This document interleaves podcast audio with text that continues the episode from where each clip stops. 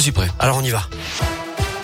On commence par vos conditions de circulation dans la région. Elles sont fluides actuellement, aucune difficulté à vous signaler sur les grands axes. À la une, la fin du port du masque obligatoire ce matin dans les écoles de l'Ain et de la Drôme dans la région. 12 nouveaux départements au total qui assouplissent les mesures anti-Covid à partir d'aujourd'hui. Face à la hausse du coût de l'énergie, notamment du prix à la pompe, Bruno Le Maire indique ce matin qu'il reste du travail à faire pour mettre au point un chèque carburant. Le ministre de l'économie a ajouté qu'il préférait l'option d'un chèque à une baisse des taxes.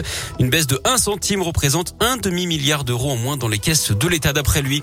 Trois camions incendiés ce week-end à Roanne dans la Loire, des poids lourds appartenant à une entreprise de déménagement qui ont été détruits par les flammes dans la nuit de samedi à dimanche. La piste d'un acte volontaire serait privilégiée d'après le progrès. Un autre incendie avait été constaté dans le secteur quelques semaines plus tôt. Une enquête a en tout cas été ouverte. Les suites du rodéo mortel à Clermont-Ferrand jeudi soir, une dame de 81 ans avait été mortellement percutée par une moto alors qu'elle traversait sur un passage piéton dans le quartier de Croix-de-Néra. Le pilote de la motocross âgé de 19 ans a été mis en examen et placé en détention provisoire pour homicide involontaire hier d'après la montagne. L'autre suspect qui circulait sur un deuxième engin a lui été placé sous contrôle judiciaire pour rodéo motorisé aggravé et non-assistance à personne en danger. Les deux avaient d'ailleurs pris la fuite hein, juste après le choc avec la victime. Toujours dans le Puy-de-Dôme, ce drame entre Lussa et Malintra hier après-midi, un cycliste de 54 ans originaire de Gerza a perdu la vie après une collision avec une voiture. Le conducteur de la voiture est indemne mais choqué. Les gendarmes ont ouvert une enquête pour déterminer les causes du drame. Dans l'un près du parc de Miribel, un chauffard contrôlé à 158 km heure au lieu de 80 samedi après-midi à la Boisse. Vers 16h30, cet homme au volant d'une Porsche 911 a été contrôlé à 70 km heure au-dessus donc de la limite autorisée. Les militaires lui ont retiré son permis et saisi son véhicule. Cet homme qui serait âgé de 58 ans. Bonne nouvelle pour les demandeurs d'emploi. Facebook prévoit d'embaucher 10 000 personnes d'ici 5 ans en Europe. C'est pour travailler sur le métavers, le monde parallèle numérique.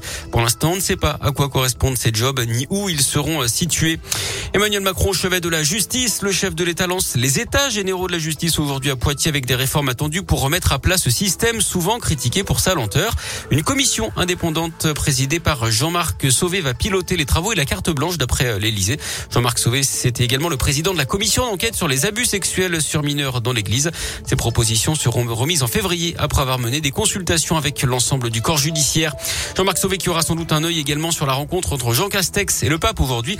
Rendez-vous qui intervient après les révélations de la pédocriminalité au sein de l'église catholique française. Le pape François avait d'ailleurs fait de la lutte contre la pédophilie l'une des priorités de son pontificat. En bref, les résultats sportifs du week-end avec la victoire du Loup face au leader euh, toulousain en top 14 hier 25 à 19. Samedi, l'ASM avait dominé Montpellier 22-20. Et puis en foot, le naufrage de Saint-Etienne à Strasbourg 5-1. Lyon a battu Monaco 2-0.